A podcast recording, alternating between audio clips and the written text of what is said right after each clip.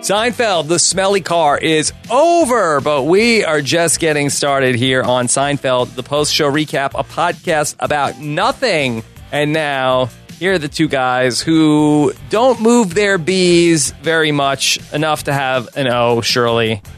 Rob Sestrin and Kiva Whitaker. Kiva, how are you? Oh, I mean, we may have bo, but there's no one to smell it because we're all we're always by ourselves. Yeah, I really am not that active. But sometimes, like the lethargy could lead you, like, hey, I, you know, I don't need the shower because I'm not seeing anybody today. Oh, I've been and, there. then, I've been there, certainly. and then day three of that decision, like, you know, your wife comes up for a second and it's bad news. It's bad news. All right. So we are talking about The Smelly Car, episode number 21 from season four from April 15th, 1993. Tax day. Yes, tax day. And it's an episode uh, that was written by Larry David and our friend Peter Melman, Friend of the podcast. friend of the Melman. podcast, Peter Melman. So a lot to be excited about here on The Smelly Car. What a run that we've been in these last few weeks. Yeah, you know, they say season four is the best, then uh, it's really good. Very, Give very it good. And again, another episode, like we said last week, just nothing, no mention of the pilot even. no mention of the pilot, but a lot going on here as Jerry and Elaine go out to dinner and they get a car back, Jerry's car, with a terrible smell in it. Horrible BO. And it's a beast, as described by Jerry. He has a lot of different words to describe what ultimately happens. And we see all of the Fab Four affected in some way by the smell from the car. Yeah, I, I think one of the things with like the smell is very hard to get over a bad smell like visually through like a movie or a television show. Uh, Yeah. They do a good job, but in general, I, it's like a back injury. You know, where like someone's back hurts and it's debilitating for them, but you look at them and they look fine. So, Akiva, before we jump into this, of course, uh, this is the Seinfeld post show recap. You can subscribe to the podcast at postshowrecaps.com slash Seinfeld iTunes. We always appreciate your feedback and comments on our iTunes page. And we'll talk about our five star comment of the week later on in the show. But first, Akiva, what about the Seinfeld news? Yeah, um, uh, like last week, there was a, an article about Seinfeld, but this one really is one of my favorite Seinfeld articles ever. It's called um, "For a Show About Nothing." Seinfeld changed a lot over its nine-year run. It's an article on Slate, and he goes into all sorts of statistical analysis. Uh, a guy named Ben Blatt does about um, you know Seinfeld, and I'll give you some stats, and maybe I'll ask a trivia question too within the article. So uh, he analyzed like every sort of every you know every way he could possibly think of analyzing Seinfeld by the numbers. So one of the things, and we've mentioned this a lot of times, is season one there was an average of ten scenes per episode. It goes up to 12, 14, 17 in our current season, and it peaks all the way at 26 in season eight. Yes. So you know that you know something that we've noticed, and I, I write out the scenes per ep- per you know the episodes by scene, so that's a pretty easy thing to uh, to notice. Wow. Uh, you know, he has statistics like the uh, no, the the outside the big four, what percentage of the secondary characters, what percentage of the lines they have. Season one's only fourteen percent, goes up to thirty percent, uh, and then it's like what percent. You know, Jerry in season one has over half of all the core four dialogue. Yeah. over fifty percent, and that dips down, and and Kramer's under ten percent, and that goes up. So all sorts of things like that. Here, here's a. Uh, one that maybe will translate well. Uh, if you want, you can answer this as a trivia question. Uh, he has the order, the ranking of uh, outside the big four, the top 11 side characters in terms of how many lines they had on the show. okay. So, um, this is like a family feud question. You want me to name yeah, yeah, them? yeah. Your Family, I'll give you family. You don't have to say the, the order. You just, you give me a name and, I, and you get three X's. Okay. Newman. Yeah, number one. Um, let's see. Where do we want to go? Uh, let's go with boy after Newman. It's a tricky one. Let's go with Uncle Leo. Yeah, so Uncle Leo, he mentions him, but he's not on the list. I think he's 12th. Oh, okay. All right. So, uh, All right. So that's then let one- me, then- okay, so let me take out something. So George's dad. yeah, George's dad. George's we mom. haven't seen him yet. George's mom. Yep. Okay, They're in the then four, five, six range. Jerry's dad. Yep. Jerry's mom. Yeah, that's two and three. Okay. All right. So now, now the work starts. Mm-hmm. Hmm. Let's go with Putty, Yep. Putty's number eight. Susan. Yep. Susan's number uh, four Okay. or five, whatever. All right, hanging in there, hanging tough. You're missing uh, three. Okay. Can we go with Banya? Yep. Last one on the list, 11. Shocking that Banya has more dialogue than Uncle Leo. I demand a recount, Mr. Ben Boy, Platt. two two other ones. I'm gonna go with uh, Jay Peterman, Yes. And the last one is probably, when I ask people this question, the last one's the one people missed. Mr. Pitt. Uh, no, not a boss, not one of the bosses. Okay. I was, 'cause I was gonna say Lipman next, uh, and Yeah, then no, that's good guesses. They're probably in the top 15, but oh boy, one other person that comes up enough. I will have to say about Jackie Childs. it's not, it's also kind of surprising, but, and he speak, when he speaks, he speaks really fast. I can imagine he says a lot of words, but, uh, A lot of dialogue. No. Who yeah, is- and there's also someone who's not in a ton of episodes, but maybe when he when he's in the episodes, there's a lot of him. who is it? Mickey. Yes, Mickey. Mickey. Very good. All right, you got them all. Okay. Oh, and you know what? There's one more actually, Who? but uh, you're not. It's it's hard. You're not going to get it. Oh, I, he put it. He put it outside the list for some reason, but he's number nine. Uh, George Steinbrenner. George Steinbrenner. Oh yeah, because he's not not It's really. not really doesn't really count. Okay. All right. And Akiva, I have my trivia Oh, question boy. of the week for you. Uh, I'm going to hang up the phone. Hold on. okay. From Seinfeld, seen it.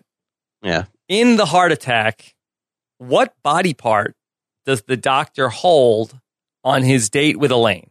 All right. So we've seen this episode. Yes. All right. So I can't. You know, I can't complain. In the body. In the body. In the heart attack. What body part Does, Does the, the doctor, doctor- hold on his date with Elaine? Hmm, uh, I don't know. His chest. Nope. Her tongue. Her tongue. Oh, he Poorly holds her worded tongue. question. Poorly worded question. Yeah, yeah. That's. I mean, yeah. Give me a break there. Sorry. Sorry, Akiva. No, that's fine. If You didn't write the scenic game. Okay, good. All right, let's get into this. Let's get into the smelly car. We got a lot of car talk to smell our way through. And let's start off talking with Jerry, talking about coming out of a restaurant in his stand up, talking about the doggy bag. The doggy bag is a failure, Akiva, according to Jerry. Do you view the doggy bag as a failure? Yeah, I mean, I'm the type of person who almost always eats uh, everything they order, and then like it's a race. Let's say like me and my wife, if we really like the restaurant, we'll like race to see who could finish first, then eat the kids' leftovers. when I mean, if it's a really good restaurant, so there's usually not a lot of leftovers in my family in general because I'll just eat whatever's there. I like I'm like a vacuum cleaner. I'll just eat whatever's there, and when I- I'm done, when I'm not done when I'm full, I'm done when the food is gone, basically. Yeah, Um, so yeah, it is a failure for me if there's a doggy bag. yeah. Is it? Do you, do you bel- do you buy it though? That it's like, at what point in a relationship can you start asking for the food to go? Mm. I have to agree with Jerry here. I don't think it's where if you're a young, cool guy, I don't think you could take the food with you. I do feel like Yeah. that's not a great look. Not a great, not a great look. But if you know, let's say it's like a full, you know, you didn't eat your whole steak, you weren't feeling well. It was a forty dollar steak. Yeah, I think it's the kind of thing where I think when you're on a date, if you're seeing somebody, you want to make it seem like, oh, money is no object. It's almost like a cheap move to say, like, oh, you kidding me? I don't have to buy lunch tomorrow if I have this. That's true. You want to make But it then, seem like, like you're eventually, freewheeling. ideally, she goes back to her apartment and she sees that money's an object. Mm, well, I don't know. I can't speak to that, but it doesn't come off as that you are a high roller if you're walking around with half-eaten bags of food. But let's say, let's say the lady is like a conservationist or something, and she's like unimpressed. It works the other way. Like, oh man, he's such Uh, a waste. Well, I think that what the move you could do is say, "Hey, could you wrap this up? I want to give it to a homeless person." Yeah, that's a good. That is good. And then you just bring it home. That's what George would do. Yeah, that is a good move. And then you put her in a cab or an Uber, and then you can then bring it home. That's so. That's the Hopefully, best it's of not an both worlds. Uber filled with bo.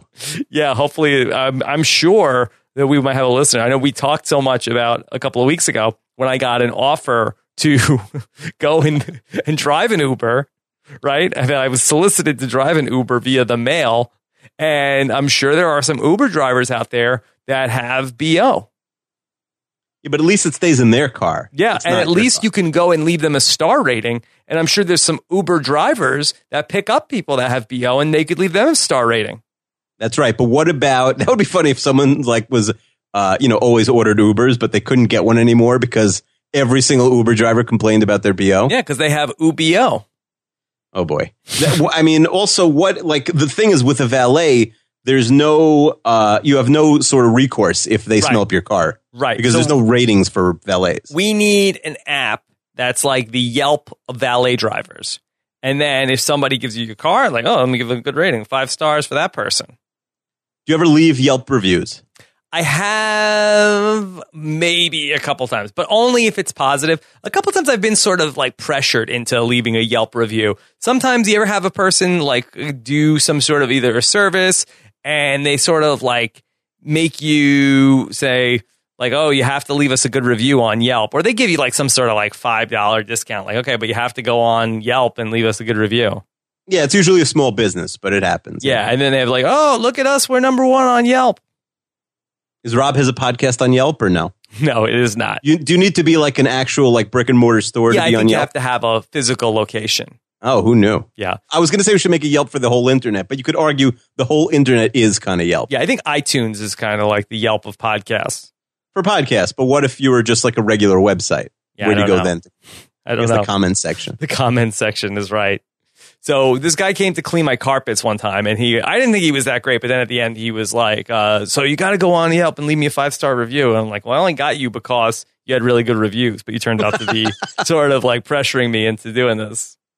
Uh, so now you figured out why, like, he was a three star, you know, carpet washer with Yeah. a five, you know, And he with was really five-star pushy review. about it. He was like, uh, "Hey, can I call you on Monday and make sure you left that review for me?" I, I have to give, like, as a small business owner yourself, you should give him some props for like actually being that. Uh, not not that you should be forceful, but sort of like following up and, and something like that. The hustle Daring. for gaming the system. Yeah, the, Gary Vaynerchuk would like that. He'd like the hustle.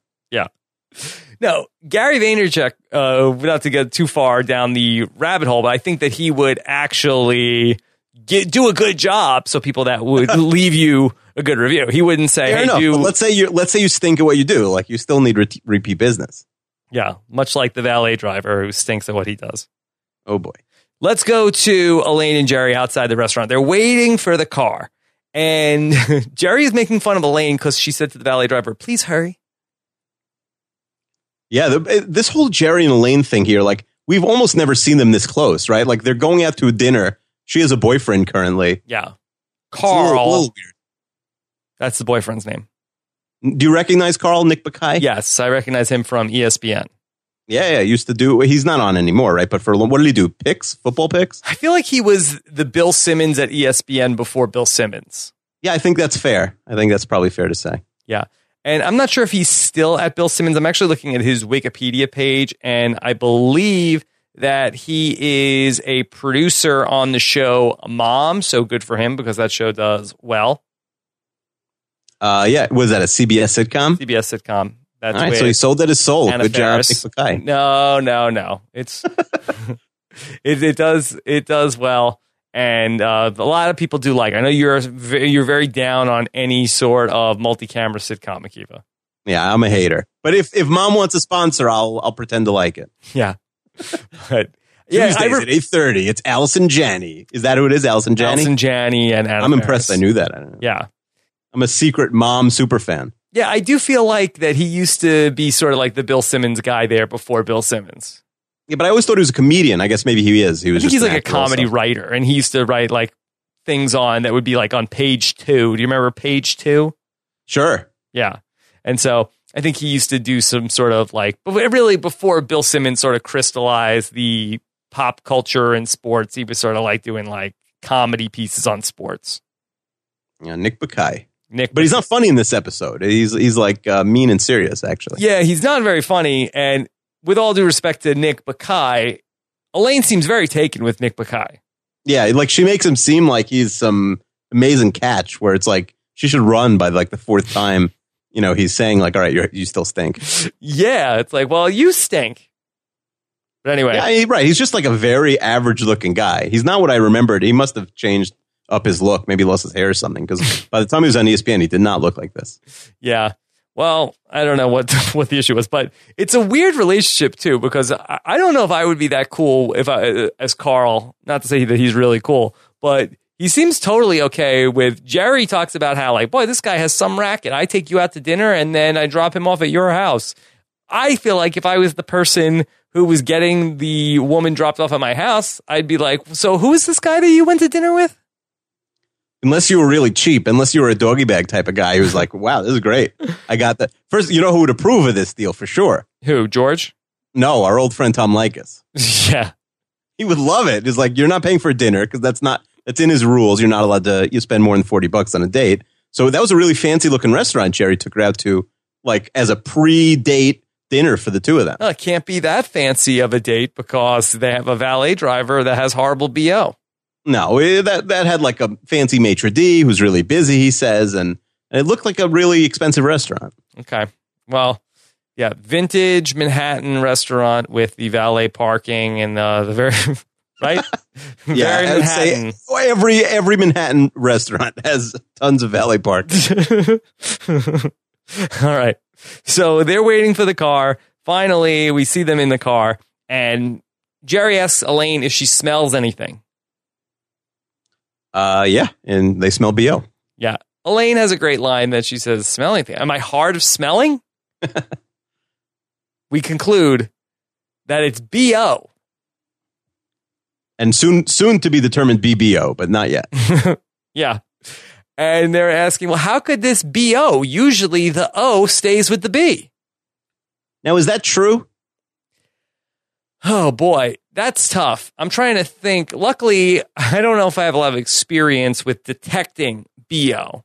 I have found that often in my travels that the O has always stayed with the B. Yeah, because if somebody if somebody smells up a car, I mean, obviously there's things like skunks. Like there are smells that will just permeate everything. Mm-hmm. Yeah. But if you know, if you right, usually like if someone smells up a car, like you open up the windows for an hour and it goes away. Right. Right. So, yeah, this does seem like this is an anomaly that is not of this world.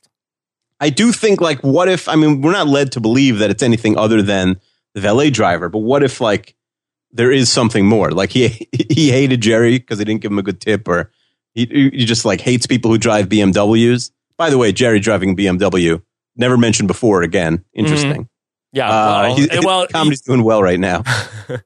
hey, well, we know why he never mentioned again because he gives the keys to some bum at the end of the episode. Yeah, but we don't know. Like the bum doesn't take it. We're we have no clue what happens to this car. It may just sit there forever. It might just be stripped for parts at some point. Yeah, at some point. But I think the city. Yeah, if you could hold your nose enough to get like a lug nut or so, I don't know what that is, but some piece of the car. But at some point, the city may have to like come with like the gas masks and and just like to, and take the thing to the dump. So you feel like that maybe the valet guy was like, who does this guy think he is driving a BMW and took some sort of like dead roadkill and stuffed it into the car or rubbed it on the upholstery or something like that. Something like that, or put it in. You know, th did they ever pop the hood? Like maybe just put it in the car. Hmm. I don't know if they ever check under the engine. Yeah. So he maybe Yeah, he's when you ru- get a detail, they're not. This is that's like a cosmetic thing, right? They're not checking the engine. Right. So he has taken the air filter out and replaced it with some sort of raw sewage. And then then it's like and you go in the car and then when you drive and then it just gets on you. Is that what happens? I, I I'd say if I had to guess, that's exactly what happened. Yeah. so it's the old dip the air filter in raw sewage trick. The old. Tail as old as time. Yes, man. Oh, that old, uh, that old tale. that old prank. so we see Elaine over there with Carl. We also, I didn't mention this, uh, a lot of shots of Jerry and Elaine driving with their heads out the window. Every time they're in the car, you see people with sticking their heads out the window, like a Uh, golden they're like retriever. dogs. So, what is this guy Carl talking about? Uh, how he likes to ski and pillage and plunder? I think they realize, like, oh, you know, we've been making this guy seem like a superstar, but then you see him and he's like Joe Average. so we have to make him seem like an impressive guy. That there's a reason why Elaine's going to be disappointed that he's not. She's, you know, he's not into her. Yeah. I will also say that Nick Bakai was a producer on The King of Queens, which I know also Akiva doesn't care for. Well, it's got some Seinfeld connections. Yes. You know, I've seen the King Queens at least. I've never seen Mom. Yeah. Tuesdays at eight thirty on CBS. I don't know if that's the actual time. Um, yeah, I mean he he pillages and plunders. Yeah. And so He moves into Smell Lane's hair and we see his face reaction. Yeah, and so now if Carl was the guy who really never had a lady up to his house, do you think he'd just go ahead anyway? Probably, right? I But, mean, I mean, again, we to don't know use the, smell. old That's a problem. adage, I believe a beggar cannot be a chooser. Uh, that is true, but and again, maybe he's not a beggar, but also um, maybe we are underestimating how bad the smell is. Potentially, potentially.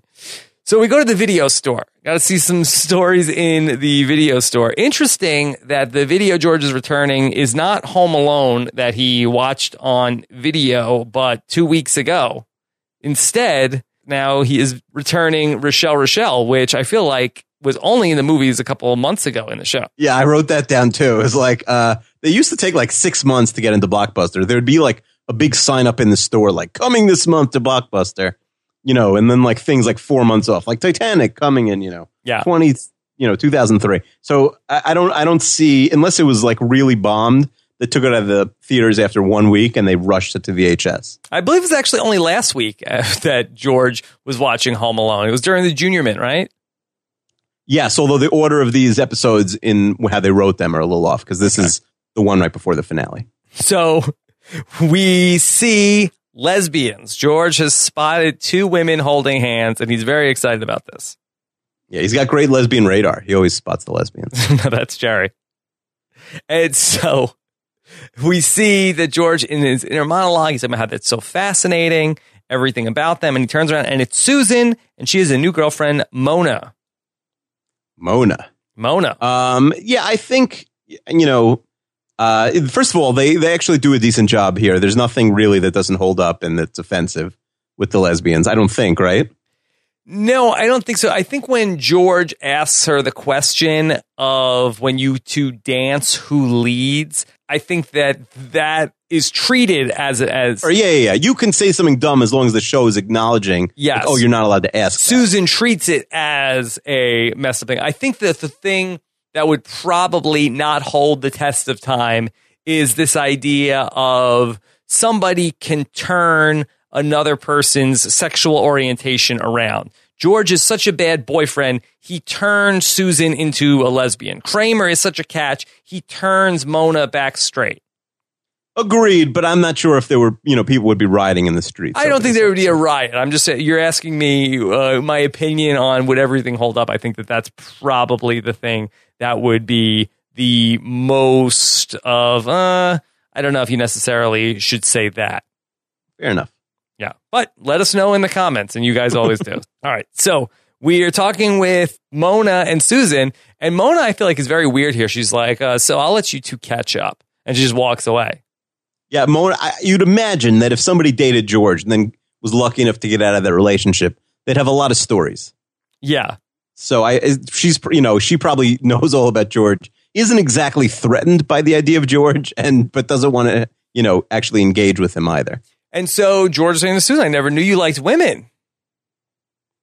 Uh, well, I mean, she didn't, right? Mona is a a- a, a lifelong uh, lesbian who's never dated a guy, but this is uh, Susan's first. Yeah. First timer around the block for Susan. And so George is now realizing that it was right from George to Mona, but he's very accepting. He says he's the first guy in the pool. is that true? well, how cold is He the water? seemed to in have the a lot pool? of problems, you know, with the outing. Although um, at certain points he didn't. Yeah. All right. So we see that George has Rochelle Rochelle on VHS, and Susan mentions that there's a lot of nudity in that movie. It's like, wh- what's the what's the point of her saying that? That she's like attracted to it? I didn't. I don't get that. I think that, Well, that she's George is probably just like seen a it. loser. Is it like George's a loser because he's like just renting VHSs for the nudity? the thing is about Rochelle Rochelle is that in my mind, I believe it's like sort of artsy fartsy where there's like a story and it's not like some girls gone wild video. He didn't get it from the back of the store. That was Yeah. that was like par- cardoned off. It's not National Lampoon's Rochelle Rochelle. Got it. I mean, it's it's Mil- there's no Milan or Minsk in that in that section of the uh, video store. so George says it's not frontal nudity, it's more sidal nudity. Sidled nudity. All right, so here let's get into the politics of the video store. George owes $3.49 because the the video is late, but there is a $2 fee for not rewinding Rochelle Rochelle. Does that hold up to you, Akiba? Would the fee, the penalty for not rewinding the videotape be more than it would cost to rent for another day? Okay, so here's what I remember, and I certainly went through this hundreds of times when I was a kid. Um, of, of course, it doesn't hold up to someone who would be watching this now for the first time who didn't deal with it like we did, but it certainly strikes a chord that, like, oh, I haven't thought about that in a while. Um, it was very expensive. These stores stayed open by charging you exorbitant late fees, right? So every day you were late to a blockbuster or Hollywood video was like three bucks or four bucks in the 90s. Mm-hmm. Um, the rewinding fee, I don't think there was one. I think there was a, uh, the Hollywood slogan, if I remember correctly, was uh, "Be kind, please rewind." Right. Uh, but I don't believe there was ever a fee. But I could see in a mom and pop video store there being a charge for the not rewinding because they don't have a whole team of people who could just put in the rewinder. Yeah. it's it's tricky. I, I mean, I don't think it's that out there. I mean, it seems odd that the penalty fee would be more than it would cost to rent the video for another day. So Yeah, but is this a penalty? Because the dollar forty nine is that just the fee? that's the or- late fee. That's that's the one day late fee, dollar forty nine. Right. but but that's not so crazy in the sense that you know that could get up to ten dollars in a few days, whereas the two dollar not rewinding fee, even if you turn return it two weeks later, is al- always only going to be two dollars. It's a set fee, Yeah. fixed cost. Fixed I think- cost. I think the um there was actually I don't know if you bought anything on Amazon Prime Day, Yeah. but people were like making fun of like it was kind of a flop. I don't know if you were. I did, paying attention loo- to I it at did all? look at the stuff there. I didn't see anything that was jumped out at me. Um, so one of the things that people were posting that was funny was they had uh, a, a a VCR a rewinder. Yeah. like on really on really good sale on Amazon.com. How much was it? I think it was like five bucks or, or Oh. even less. Okay. So actually, George, uh, for not much more than he would have spent for the 349 and with inflation, and certainly less.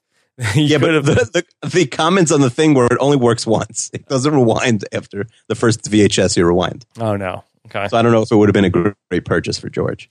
All right. So Kramer says, don't give them the satisfaction. If it's only $1.49 for the late fee, why don't you rent the tape again and then bring it back tomorrow? Now, obviously, Kramer does not factor in the cost of George's time, which would make it less than 50 cents. But George isn't worried about that. Yes, I'm going to show them. I'm going to rent It's all the about tape. sticking it to the man yeah, I'm going to rent the tape for another day and then bring it back rewound. with tax. George is George is earning about thirty two cents. Yeah. All right. So Jerry and Elaine talk. Jerry talks the next day about how overnight the smell got worse. It didn't dissipate, it got strong. It's like they talk about it like it's a hurricane, where we're watching this hurricane BO move over the Gulf of Mexico. We expected it to weaken. It's actually strengthened over the Gulf and is actually more pungent at this point. Or or they're talking about it like it's the bad guy in a scary movie. Mm. Yeah. It's gotten stronger overnight. Elaine says there are six known offensive odors that she would rather smell than that car. Oh boy, Yeah. are we gonna guess the six? well, it's funny because they're talking about what about horse manure? She's like, I love horse manure. All right, so we started to talk about what happened with Carl and what is going on because I guess he told Elaine that he was not up for any funny business. He had to get up early. What does that mean? Yeah.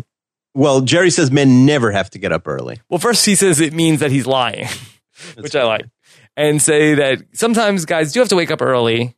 But would a guy ever not make the trade of sleep for sex? Well, let's say the girl's really smelly. Hmm. well, they haven't really factored that in. It's impossible to Elaine. That is not in the realm of possibility. That is true. That is true. We're That not going she to feel like that for a smells. few seconds. so Elaine, this is mind-boggling. Now, Yeah, but she doesn't. Right, Jerry. Like she doesn't realize. Jerry's saying, "Oh, there's a hundred percent chance that something's wrong because you don't." He's not just turning it down for no reason. right? And I like how they're getting into like, wait, there are men on the street in the morning. What does that mean? Guys don't get up early. Sometimes they do, but they would rather stay up all night. And again, this doesn't mean, you know, somebody that's in a long term relationship might not say, like, I, I need to go to sleep. But this is new relationship and that nobody's nobody's saying no to that. I mean, unle- I mean, unless the guy, I, I'd be hard pressed to come up with the scenario of what he needs to do the next day that is so important. He could not be. uh, Is he like some defense attorney in the biggest trial of his life? Well, if he was, I think we've seen that defense attorneys usually uh, do that sort of thing, even just on their break. I c- could not tell Spoiler you alert what for the finale. I cannot tell you what the occupation would be that he would have, where he would need to. What if he was the president of the United States? Doesn't matter. Right. It- You could you could do a bad job. You, you actually have really good job security there. Yeah, yeah. I don't know. I don't know what it possibly could be, but yeah, there's no chance that he needs to wake up early. What if you're a valet and you and you're like you know you're not going to have time to shower and you don't want to smell bad? I think, I think you. It's an easy answer. Okay. Now, can the smelly valet get somebody back to their apartment? That I don't know. Uh, I, I you know it would be funny if he was like they should have brought hi- like what if how would you have brought him into the episode? Like what if he was like the greatest ladies man of all time? Like Kramer loses Mona to the valet. Yeah, something like that. I think you could have gotten that guy back in because they really don't do a lot with that guy. No, he's really like they're keeping him off the screen. Like the smell is the is the monster, not the guy. Yeah. Like you barely see his face. I don't even know if he's credited in the in the episode. You really don't see anything about him. So Kramer comes in. He says Steinbrenner is ruining his life. Is this the first mention of George Steinbrenner on Seinfeld? Uh yeah, it's not that yeah, it is the first mention of Steinbrenner. Uh, but it's also like Kramer being this enormous Yankees fan. Yeah. Uh, not exactly a running through line through the whole series. okay. So yeah, Kramer, he is a big Yankee super fan, but he was very invested in Keith Hernandez blowing that game back in the 80s. Oh man, is he like George R. R. Martin? Like he supports both New York teams, you know, equally, and and he's kind of a phony. He could be a phony. I could feel like maybe was he not so upset? Was he more heckling Keith Hernandez as a Yankee fan? Or maybe, mean, oh, yeah, maybe but no, you- no, no. I know what it is. I think the Keith Hernandez incident turned him into a Yankee fan. Like he was a front running Mets fan in the 80s. Oh. Then, after he thought Keith Hernandez spit on him, then he went all in with the Yankees. Ah, that's actually a good theory. I like Yeah. it. And maybe he was like That's a Yankee canon. fan. He was a Yankee fan when he was a kid, maybe pre 1962. I don't know how old Kramer necessarily is. But then the Mets got hot and the Yankees weren't that great in the 60s, and he became more of a Mets fan. And then after the Keith Hernandez incident, then he was out and he went back to the Yankees. Ah, I like that's canon. I like it. Okay, good. so he's mad about all the prospects that the Yankees have traded away. Do you have that prospect list? Yeah, it was Jay Buhner, who's uh, cer- famously mentioned by George's dad later in the series. Yeah. Uh, McGee, I assume that's Willie McGee. Mm-hmm. Uh, Doug Drabeck, that's uh, Kyle Drabeck's dad, Yeah. and uh, and Fred McGriff. Okay. It's a good list. Yeah, McGriff. Uh, they're all four uh, good players. Yeah. They held up those guys. no Hall of Famers there. Right. Right. Ne- and Kramer has a very modern day outlook on baseball trades. Gotta hold on to those prospects. Yeah, I mean, right. The Yankees were terrible, and they were also trading their young players for like Kevin Moss. Kramer is like the pre Billy Bean uh, Moneyball era guy. I, I could see Kramer as like a as a GM, like answering the New York media question.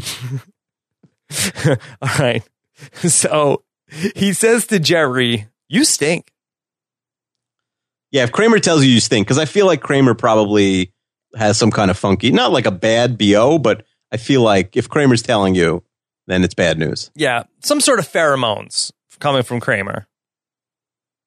Not So there's necessarily something. unpleasant. There's just a lot going on there. There's a lot going on there. And so Jerry instantly realizes, don't you see what's happening here? It's alive. It's alive. And Elaine realizes, oh, he thinks I stink. He thinks I have BO. And then, right, Elaine realizes, uh, yeah, that it's Carl. I, my question were for, for Carl, with all these times he's going to uh, send Elaine home. At one point, why doesn't he say, like, Elaine, you know what's a good idea? Like, why, don't- I have a shower here. Hmm. Never thinks of that. Yeah. Yeah. If Carl really had game, he would have tried that. Hmm. Maybe he's just so afraid that she's going to stink up his house. Yeah, I guess if the bo is that bad, maybe he doesn't want her showering Right. in his. Right. Does he want this uh, stink, stinky woman in his bed? Again, we we can't speak to how bad the BO was. We can't. It And had may- to have when been there- one very day when bad. there's smell of vision, maybe you'll add, you'll add it in. All right. So let's go to George and Jerry are in the car. And George is wondering, could he have done this? Yeah, I feel like that's someone with very low self esteem. And You would know, I think, if you did that. Jerry thinks he's talking about the BO, but George is talking about Susan. And they go back and forth talking about this. This is not BO, this is BBO, Yeah, famous line. from the episode. HBO. Oh boy. That's when when you were a kid, did anybody ever ask you, do you have HBO? Yeah. And then if you say yes, and they say, "Oh, you have horrible body odor." Oh no. You I, walk yeah, right no, into I- that I- one. I, remember that. Yeah. That's Yeah. yeah. But I did. A, I had HBO back in the day. It was it was great. Yeah, that's. lot of does boxes. Bill Simmons have any idea what he's walking into? With horrible body odor. I'm sure he could buy some sticks of deodorant for what they're paying him. All right. So, anyway, George is now more into Susan that he knows that she's a lesbian. Uh, yeah, okay. I mean, I I hear, I, think hear there's something to that. What he's saying. Yeah. Yeah. yeah, yeah. I mean, I'm surprised he doesn't try and turn them both over, but that may be uh, too tall of a bridge for That's a tall George task. to. That's a Yeah, tall yeah. task. That's that's something Kramer could try, not George. So we see George and Jerry. They get back to the restaurant. They see the bo valet. He wants to park the car. They're like, "No, no, I got this. no, thank you, no, thank you." That doesn't work though, right? If, uh, in L.A., where there actually is valet parking, you can't just like, oh no, I'll do this myself. Well, you They can won't do it let you, yourself right? at someplace else, but not in the valet parking lot, Right, right. They don't trust you to drive your own car. right? So here's Jerry with the maitre d', and he's telling him he needs to come out and smell the car. And the guy's like, "I'm very busy. I can't do that." So does this guy have a good point? Of he's not. He should not have to go smell the car. I mean, it's a very crazy request if you think about it. Yeah, It's the type of thing that's like the cover of the New York Post on like a slow day. It's like guy says his car's ruined from the restaurant valet's odor, but it, like it doesn't totally add up. It doesn't really make sense. It looks weird. yeah. You think that would make the cover of the New York Post? Oh yeah, the, I've seen much crazier things. They have this guy who like keeps peeing in like Times Square or something That's on the cover. That guy. in, in the Upper West Side. He's been on the cover like ten times in a row. Yeah. Actually, I'm So- looking at my New York Post app right now. And Tiger Woods made twenty straight covers of the paper when he was big in uh, in uh, y- you know when he got when he got chased by his Yeah. wife with a golf club. Yeah. So I, this guy could get one. Yeah. I'm telling you, they've had dumber things on the cover all Well, the anyway, time. So I'm looking at my uh, New York Post app. Just let me give you the top stories. Again, this is not the front page. Uh, Mm-hmm. we have the airline loses bag filled with 660,000 in cash. Okay, that's not great. Uh, Jeff Bagwell gets excited by Astros, feels up girlfriend. Um, okay, that, that's big news. Uh, Carly Kloss's sister is a total bombshell. Okay, so And- very Most relevant to us, how Jerry Seinfeld became a Bill Cosby deblurber, what's a D blurber? according to the Like he had a Hollywood blurb on Cosby's book, and and he got rid of it. Yep. that, according to the Hollywood Reporter, now uh, Jerry Seinfeld is demanding that his back cover blurb in support of Mark Whitaker's unfortunate 2014 Bill Cosby bio, uh, Cosby, His Life and Times, to be removed from all future use as the sexual allegations about creepy Cosby continue to scorch whatever credibility he has left. I, I don't think Cosby's done comedians and comedians and cars getting coffee yet, right? I don't think so. At this point, I- Cancel I'm saying that. yet. Uh, Cosby in cars getting coffee because ideally you, you don't want to have any sort of food or drink with Bill Cosby. No, no, no, no. You don't know what he's gonna. No, we can't even. Say.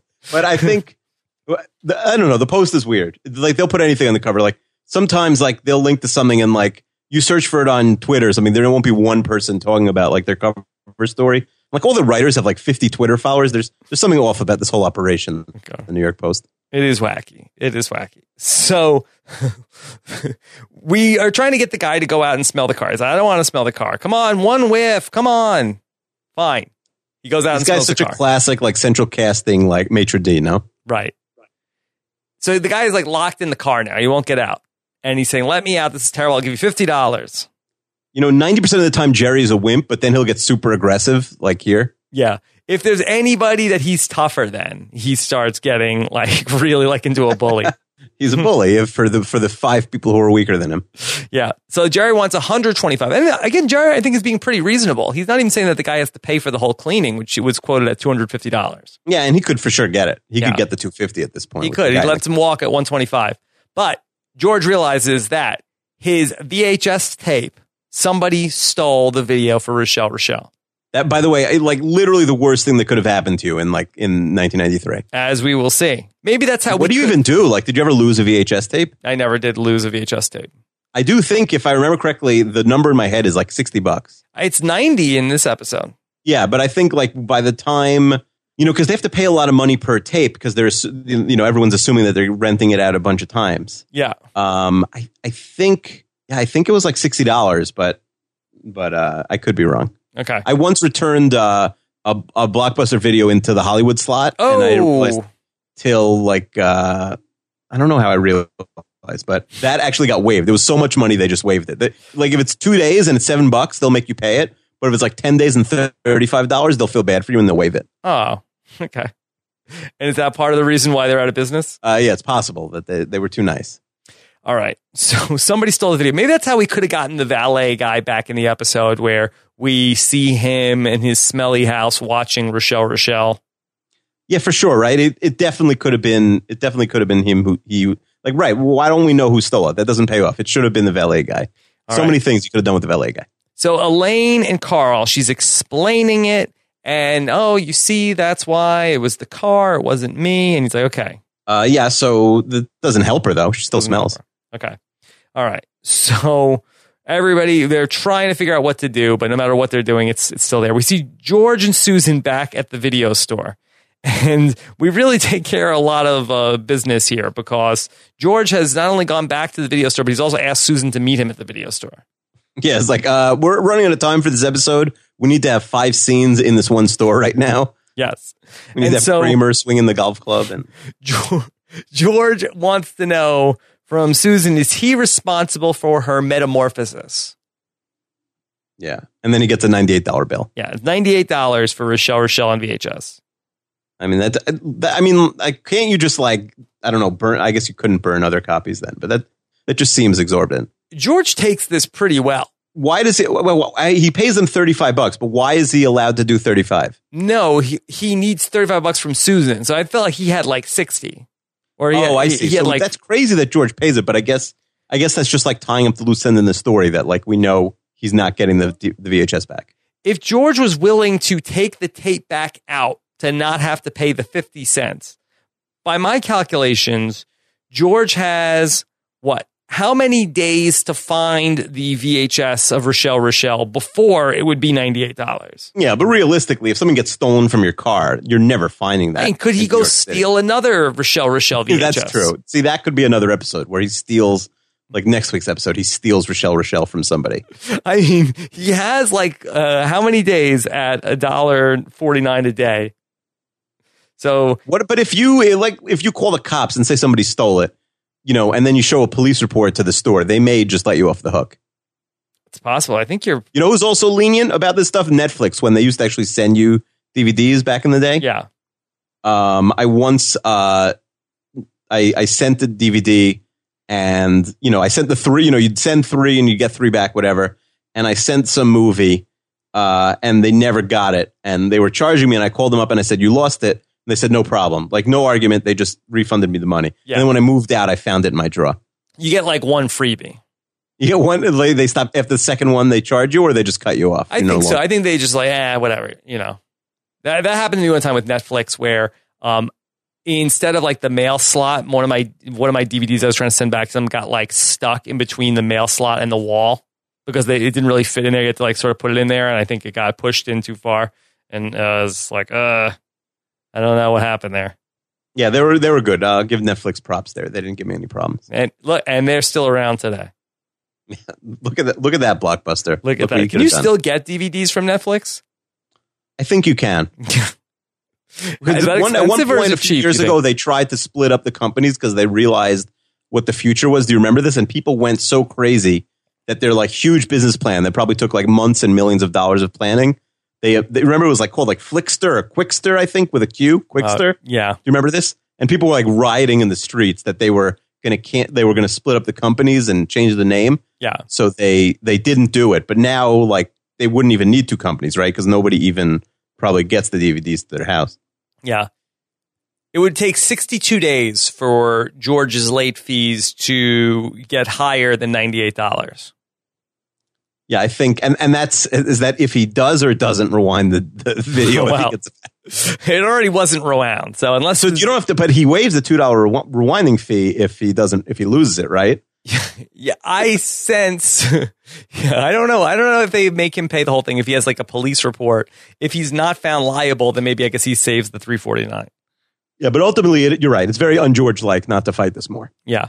So George is going to pay Susan back. He says after he borrows thirty five bucks from her. So he wants to know. He has a question. When you dance, how do you decide who leads? And she just says, "You're an idiot." Yeah, which is funny. Uh, She actually, if you look, at, if you watch the inside look, Heidi's like so happy with this episode and with Peter Melman because he gave her like decent lines, and she Probably was the basically only person saying, that was nice to her on the Seinfeld set. like, he probably she was like bullied, and like Melman would come over and like give her a cookie or something. Yeah, like I uh, think- say this. You, you could tell tell Jason to shut up. Watch this. I'll give I'll give you two funny lines of the whole series, uh, Heidi. I it's it like is that your first question? If you really knew nothing and like you had an open book to ask, uh, you know, uh, Heidi, any question you want. That's your question. Who leads when you dance? Who dances? Yeah, I don't know if they've been to too many dances together. Like I'm sure you could have. I don't know if we have to get into them, but there's a hundred questions you would ask before you ask that. Right. I- If this was the Susan Ross AMA, I don't know if that would l- uh, lead with when you dance, how do you decide who dances, you or Mona? Right. Right. And he doesn't do the uh, famous Jerry line of like double your wardrobe. and she also, after that, she's offended and she says, and George, by the way, you stink. Yeah, that's uh, you know, great comedy from Heidi Swedberg. Yeah. It's not me, it's the car. Right. But again, that sounds crazy when you're just telling it to people that the car smells. Nobody's going to buy that. Nobody. Kramer and Mona, they rendezvous. I didn't think you would come. Yeah, I think uh, the, the Kramer really has this uh, has the the Kavorka going. Yeah, I knew you would. All right, Jerry and the mechanic. We get a little bit of a montage here. Jerry and the mechanic, Elaine at the salon. Right, and they each have like you know they they get instructions for what they're going to do. And Jerry Elaine gets a, a, a plan B also, which is that worst case scenario will give you the tomato sauce. Elaine's stylist looks familiar. I don't know uh, what I. Yeah, so that's um, Elaine Stylist is Taylor Negron, who we mentioned very early on in our podcast run, uh, passed away. Uh, right, I think when we started doing the podcast, Oh, wow. we mentioned him in one of the first few weeks. Oh, Yeah, very he's e- sad. he's a that guy actor who's in many different things. So it still smells. Everything still smells. Yeah, the hairdresser didn't work, and the car detail for two fifty did not work. Jerry and George are back at the apartment. Jerry says, "That's it. I'm selling the car." See, nowadays when you know when you ask me later what could be different, like you could sell this on Craigslist, and you know by the time they they realize the smell, and which might no, take no, no, no, The- the- You that that's the worst way to go. Craigslist. You have, so if somebody comes to your house, they're going to try to drive the car. They're going to take the car for the test drive. What about on True Car? Can you smell a smelly car on True Car? No, you have to do some sort of like eBay type thing. But then Okay, fine. you'll get bad and you ship feedback. the car to their house. You'll get bad feedback rating. Car smelled Uh, one star. bad, yeah, but bad feedback on eBay. That like, who cares now? How many things you're selling on eBay? Yeah, that's true. Go back to go back to Craigslist for everything else. Yeah, maybe you could go like a CarMax or something like that. That's how I sold my last car. Oh, really? Yeah, CarMax. You I just wait till my cars die. you just bring it there and say, "Hey, what do you, what, what do you give me for this?" Okay, They fine. give you like the blue book blue book value. What are they? Something they like just, that. throw a number- something like that. And I don't think the blue book value has like a smell. And maybe CarMax is like, "All right, well, well, we gotta we gotta disinfect this thing." Well, it's like you ever ever look at a, a baseball card price guide when you were a kid, and there would be like eight eight dollars if it's perfect condition, mint condition, and like four dollars if it's crappy. Yeah, So it's here. It's like good smelling car, twenty grand, ten. You know, horrible smelling car, you pay Yeah. us. So this is a great snapshot into the cheapness of George. He's like, well, maybe I'll buy it. Like, and he's his life is already being affected by the smelly car. Ruined by the smelling car. Yeah, Hundred bucks to him, and and and Jerry eh, like is being a good a good friend, or at least is selfish enough that he doesn't want to have a smelly friend. and he says, "Look, you, do you understand what we're dealing with? Superman couldn't deal with a smell like this. That you need a priest to get rid of this. It's a presence. it's a beast." Yeah, the smell of the car is really taken on a life of its own. All right, so we hear a big knocking. Kramer, it's Susan. Wow, rare Susan appearance. It's upstairs. Yes. And she is looking for Kramer. She hates Kramer. What has Kramer done? What is the updated damage report for Susan and Kramer? But so Mona has already confessed her love about Kramer to Susan. It's not like Susan busted them, it sounds like. Yeah, I don't know. I don't know exactly how this happened. Right. So first, Kramer vomited on Susan. Right. And then Heidi Swedberg assumed that that's who she would be dating for the rest of the season. Mm-hmm. And then, uh, then Kramer burns down uh, the, the cabin that you're supposed to be cherishing. Right. And now he's taking Mona away from her. Okay. That's, uh, that's three for three. I mean, is Susan in love with Mona? Well, Mona's in love with Kramer. I think, you know, it's her first girlfriend. It's puppy love. Yeah. Okay. I guess you don't forget your first girlfriend. I guess. I don't know. so she seems very, she's very upset and she goes off. And uh, George has a great line where he says, uh, I drive them to lesbianism, he brings them back. Yeah, I got a huge laugh from the uh, crowd. now, technically, George drove Susan to lesbianism in the fiction of the show. Kramer did not bring her back. Well, back, she was never there. Mm hmm. Right. Mona, she had never been, she never dated a guy. No, it's right. She's this is her first time on that team. Yeah. So again, not not exactly a s- one through line. It turns out that she's a golf teacher. She's taken six strokes off of Kramer's game. Uh, yeah, and uh, I, I- like I, I, it's weird because again, things are there's a lot going on in this episode, th- so things are kind of rushed. But the only the only like thing we know about her golfing is that Kramer was golfing with a broomstick, which I have no idea how he got in the video store, Right. and then she saw him. Yes. She said, "Oh, let me help you with that swing." He was So- pulling the club back too fast. again l- like like that stats guy said like season one there's like four scenes and everything's going so slow and here we have like one of our first episodes where they're really rushing to finish the episode and put things together Okay. So we see George and Susan in the diner. I really like this scene. I really like that George is like the straight best friend of Susan here. yeah it's a rare scene where george is sort of like the wise man in the room Yeah. And I like that they're sort of like equals and friends here. It, it, I, I really did like this conversation. yeah it's very unusual and you're right george is rarely somebody's equal so it's uh, when it works out it's funny Yeah. And he's like trying to cheer her up. He's like, Oh, you're a great catch. You know, look at you. You'll meet somebody else. So you're so hip now. Yeah. hip Now, George kind of screws it up when he tells her, I can't get you out of my mind. yeah he because george had the hand right now you don't say that to susan Yeah. And so, like, he was in the friend zone, but it was a good friend zone. yeah, it was good. It was a good friend. Oh, and then he looks up. There's Allison. Now, if you remember, Allison is the woman that he tried to tell that he was buck naked to, the woman that was obsessed with him. In the outing, the outing. And she comes up to George and says, Hey, do you know you owe me $50? Now, what could George owe her $50 for? You know, I was gonna like go through the entire script of the outing and see if there was anything, but I'm pretty sure there's not. Yeah, I don't think so. It was. al- It's also confusing. There's like five Allisons in like a very short span here. You'll see in like this season and next season. Like almost e-, there's a bunch of different girlfriends who are Allison. Yeah, So be prepared to get confused. okay. and so she notices Susan says, Wow, that's a beautiful vest. And the show implies that Allison and Susan are going to hit it off. Yeah, they like make googly eyes and that's it. Yeah. So, what is this to make George even more tortured that two of his girlfriends could be dating now? Yeah, yeah. And George is you know he's got no chance of getting in the middle here. I mean, if you're George, and here's Allison, who was formerly obsessed with you, and if his thing is for Susan, uh, it seems like you could start to connect the dots of a plan where maybe you see the three of them doing something. Yeah, it's not gonna happen. Yeah, I'm just telling you. If, I mean, but is it what episode is that? Is that the Menage a Trois? Yeah, that's right. That's Jerry. Yeah. well, I'm just telling you that George is the one who comes up with the idea. It's true. I think uh, uh, you know it's a uh, listen. Good luck to George trying to pull that off. Okay. Best of luck to him. So we go to the used car place And Kramer is telling Jerry about how things did not work out with Mona.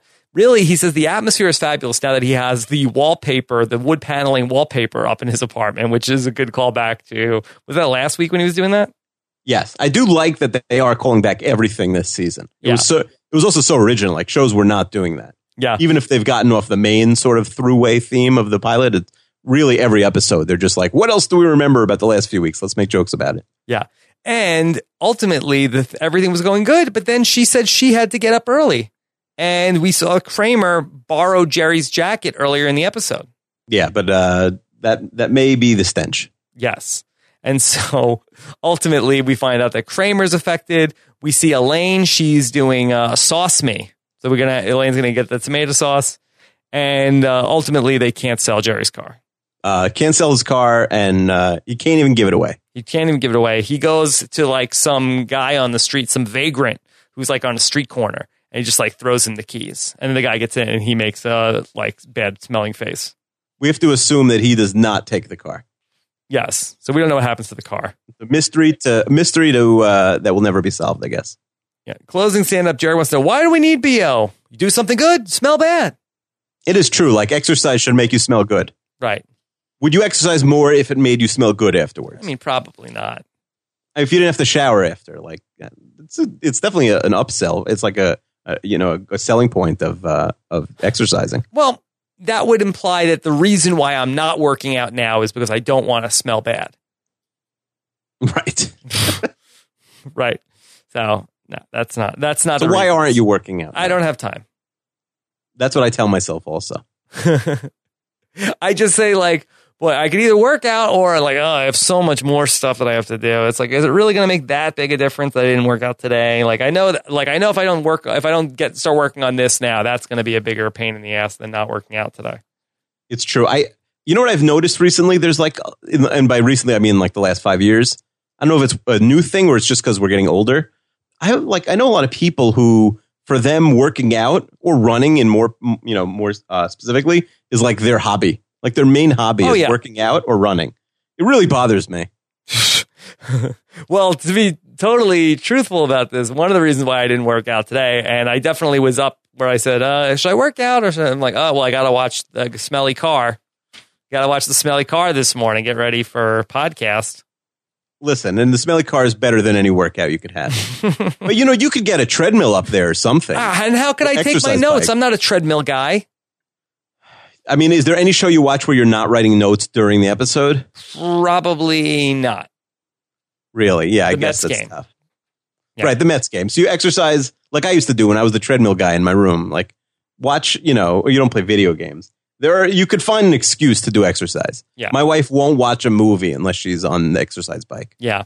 If there's something that I'm really not interested in, like I was like, okay, well, let me try to answer my emails. Yeah, and I look away from from most things. Yeah.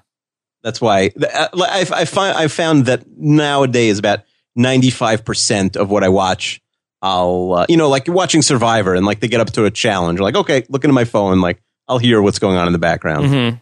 uh, especially the reward challenge. That's one of the problems with like um, with uh, foreign movies and foreign shows. Like I watched The Genius, Yeah. which is a for people who don't know, it's like a Korean game show, and it's amazing. But you have to watch the whole time because you don't. I don't speak Korean, so you have to read the screen, and you can't be on your phone for over an hour. It's a huge commitment. Yeah. It's almost not worth it. yeah. All right. Akiva, let's start to just talk about in 2015, how would this be different? For one, Mm-hmm. we I mean, I wouldn't don't know have how- the video store subplot. Yeah, the video store subplot doesn't work. Um, I don't know how you'd get rid of the smell differently nowadays than You might have better stuff on Amazon. that yeah, you could Google you could Google how to get rid of this horrible smell, but I think this smell is above and you know it's beyond just getting rid of. It's not getting rid of. It's not get riddable. Yeah. The smell. also, I think that George would have found it out about Susan's lifestyle change on Facebook or something like that. Oh, for sure. She would have changed her relationship status in a relationship with Mona, and then uh, you know Yeah. he would have figured it out there. yes. Okay. So, Akiva, where did this rank for you? All right, now I have this really low. I don't. What Hmm. do you think about this episode? I mean, I think it's pretty good. I don't think it's uh, one of the worst episodes. I'm interested to know where how low you have it. Yeah, I have it really low. I'm not sure. Like, and again, some I did these rankings um, from the last time I watched the show. It's not. Uh, I, I'm, I'm not. Wouldn't really hold to it, but I'm, I don't want. I can't move it around too much because then everything gets out of whack. Yeah. So I'm going to put it as one of the lowest remaining episodes at 150. Oh, I think you're too hard on Smelly Car. I mean, I, I could make complaints about the smelly car in the sense What's your that biggest complaint about it? doesn't. Re- there's not really an ending to the episode. Yeah. There's really no ending. Like he leaves the car, you know, Elaine and the boy. Like, is she going to smell forever? Like they leave it so open ended, Mhm. which some episodes they do that, but it's just too open ended. There's really not one memorable scene. There's a lot of good dialogue. I, in if I had to do it again, I would rank this probably 100, not 150. But Wow. there so is there's good a dialogue. 50 point or 50 slot differential. Uh, the, you know the 100. I mean, the really bad episodes are really bad. Like you know the dog or or male unbonding, but like the difference between the hundreds and the 150 isn't as big as the difference between like a you know a five and a 25. Let me just take a look at the season four episode list. I'll tell you what episodes are better than worse than this one. Yeah, please do. Well, I could. I mean, I could run them out also. Okay. Uh, you know, I really forget about all of the stuff with the the trip. Uh, I think this is better than the stuff in the trip. Yeah, the trip was is is a strange episode. Yeah. Uh, and then the pitch and the ticket and the the wallet and the watch. It's definitely better than at least one of those parts. those also blend together. That's like Yeah. uh, there's a lot I'll take the bubble boy over this. Uh, better. Cheever Cheever letter over this. I think uh, the opera. I feel like I didn't really care for. Yeah, no, the opera's not great. Yeah. The But Virgin, the the, airport, Virgin, I feel like is the one where like nothing really happens in the Virgin, right? that's true. Yeah, and then airport. Um, yeah, I think this is better than the airport. Okay, so not the worst episode of the season. And and and again, Oh, it's maybe I'm being definitely hard. not the worst. me- to me, I'm being hard because you know there've been so many good ones. Last week was the Junior Mint. Yeah, Uh, you know, next week's is not considered a classic either, but we'll see if I have it higher or lower. yeah, and I don't know. I think I'd probably have this over the pick and the movie.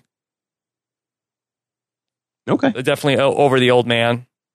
Yeah, I'm not like sometimes I'm like religious in my conviction of how good or bad the episode is, but here I'm, I'm, I'm not. I, I could be swayed anyway. Yeah. Okay. Don't wear suede in the rain. I don't get that. All right. Let's go to our emails. Seinfeld at postshowrecaps.com. Got lots of emails to talk about here on the Seinfeld podcast. Why don't we kick it off with Johnny D. Silvera? Okay. Johnny D. Silvera says, Robin Akiva, I can't believe season four is almost done of Seinfeld. Uh, yeah, it seems like just yesterday we were in California for the trip. Johnny says that Peter Melman, who wrote the episode with Larry David, got the idea for the episode from a friend of his who went through this. The guy was always pitching him ideas for scripts that would never work. And then he didn't even pitch this one. He was just telling about his story about the valet driver who smelled up his car. Yeah, and again, this is hard to sort of, if you were a writer, envision into a script again because the smell doesn't necessarily translate well, but they certainly did a good job. So, uh, very interesting. Also, Johnny wants to point out that Jason Alexander hosted SNL the Saturday before this episode aired. Oh, it's a good factoid, Johnny. Yeah, I don't remember the Jason Alexander SNL episode. I'm gonna I'm gonna rewatch that this week, see how it goes. Maybe in case there's no news next for next week, I'll Good. I would definitely want to check that out. I will rewatch. it. Okay. Here is Craig from Vancouver. He says In the video store, Susan and Mona are standing next to a poster for A Few Good Men, which is the same movie in which its big scene constituting You Can't Handle the Truth sounds a lot like what George said in the season two episode, The Truth. Uh huh. Also, the rewinding of the tapes line might be the most dated thing in the show. It's definitely top five. What do you think? Top five, baby? Uh, Yeah, but it's so dated that like you know it's dated. It's funny. It's like a relic, like a museum of things that used to happen in the 80s and 90s. Okay. Uh, A lot of questions. So, so, yeah, we we don't have to read every everybody's. Uh, sometimes these em- emails are long. The whole McGillah Yeah, here. we don't want. To, don't put that in the, in the podcast. Uh, let's see. Let's go to uh, Amir. Mhm. All right.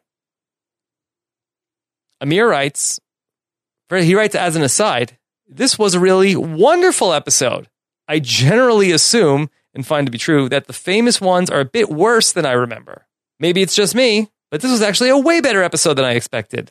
The storylines tie together nicely, and the Susan George dialogue is hilarious, Akiva. What do you have to say about that? Shown up by your buddy Amir. I think I, I feel like is Amir the type of guy who like anything that's popular isn't isn't cool. I bet he also Mm. doesn't like like Nickelback or Taylor Swift. Amir says it makes literally no sense that Elaine asks Jerry what it means when a guy says he has to get up early. In The Virgin, she says to Marla that the smart ones start working on their getaway stories during dinner. How you know they got to get up early tomorrow? What is it about being up early? They all turn into f- farmers suddenly. The clumsiness of the dialogue here is incredibly disappointing. So Amir is bummed out about that. Great catch, and I feel like if there was a VP of common sense, Yeah. you know, if it was ten year old Akiva Wienerker or fourteen year old Rob, I feel like we would have caught that right there. George's reaction to Susan becoming a lesbian is a good commentary on his complaint from the old man that when I like them, they don't like me. Perhaps this is another chicken and the egg issue. It seems that George only likes them as a direct result of them not liking him. That's right. Yeah. Who could like someone who likes him? That's like the Harpo or Groucho or some one of the Marx brothers, Carl, one, somebody Okay. had the, the uh, you know I would never be a member of the club that uh, would want me as a member or something. Something like that. Uh, and finally, he, Amir says, Elaine claims to love horse manure. He says, I wonder if it's because it's newer, which is good, and ma in front of it, which is also good. Uh, we got some puns. Yeah, there you go. And all right, and let's close it out with Chester, who gives the counterpoint to Amir, who says, "You know what really stinks? This episode, worst episode remaining in the series." Oh Wow. wow! Shots fired. Chester's on Team Akiva and uh, Amir's on Team Rob. All right, we'll get the debate going in the comments. Uh, are you team team Amir or team Chester? Where did Jerry and Elaine go to dinner in New York that they got a valet service? Says Chester. I think the show got confused between where it filmed and where it's set. Yeah, terrible. I mean, there's a lot of con- you know continu- continuity things in this episode, but that one is really the worst. I mean, anyone would catch that. There's. I wonder if there are four restaurants in all of Manhattan that have a valet. Okay. And then Chester wants to know shouldn't this epically historical BO be ruining every car the valet enters? Wouldn't there be hundreds of victims? Wouldn't it have been an NY Post cover story within a week? Wait, can I tell you something, Rob? Yes. I did not read Chester's email. So we had the same joke, and I did not see that email at all. I do read every morning. I, I have breakfast. I read the at least I skim through the Post and the Daily News on on the, the app uh, when I eat breakfast. And I've been following everything going on with the peeing guy. the Oh, so you made it seem like you didn't know what I was talking Oh, about. I know but exactly. I You're all up in the peeing guy's business. I, I know what's going on. I, I try to make explain things to the people that don't know what's going on. Do you know what they they they say? There was a, uh, an article I forget where I read uh, yesterday that the reason they've done so many stories and they have like 15 reporters tracking the peeing guy is because it's outside the uh, the editor in chief's uh, apartment and he really hates him, so he just wants the guy like brought to justice because it's like ruining his life that the peeing guy is outside his apartment. Uh, see, I feel like it was just like uh, De Blasio bashing.